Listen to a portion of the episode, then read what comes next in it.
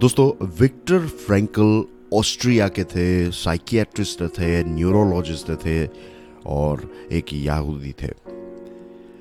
I sure आपको पता होगा कि हिटलर के समय काल में यहूदियों को कैसे प्रताड़ित किया जाता था। तीन साल विक्टर ओजिविट्स कंसंट्रेशन कैंप में भी रहे। जब उनको यहाँ पर भेजा गया let me tell you Auschwitz concentration camp जो है, वो नर्क से भी बदतर था।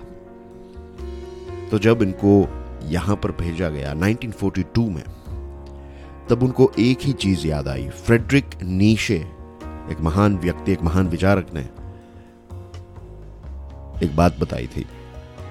फ्रेडरिक नीशे कहते हैं कि he who has a why to live for can bear almost any how Viktor Frankl को फ्रेडरिक नीशे की ये लाइन याद रह गई कि अगर एक इंसान के पास ज़िंदगी जीने का एक भी कारण है तो वो इंसान लाखों मुसीबतों का सामना करने के बावजूद भी कैसे भी करके सरवाइव कर ही लेगा।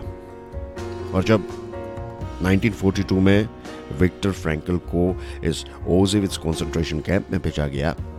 तो उनके पास एक कारण था। उनके पास एक वजह थी, जीवन जीने की and that was his attitude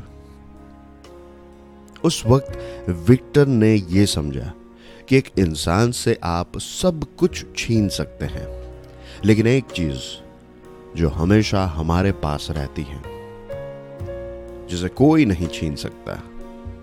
वो है हमारा एटीट्यूड हमारा रवैया।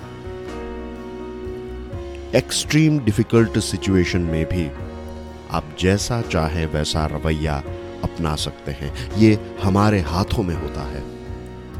और एक इंसान का असली रवैया अगर आपको जानना है, अगर उस इंसान को परखना है तो उस इंसान के मुसीबत वक्त में उसको ऑब्ज़र्व करना। उस इंसान का रवैया पॉजिटिव है या नेगेटिव है, ये आपको पता चल जाएगा। धन्यवाद।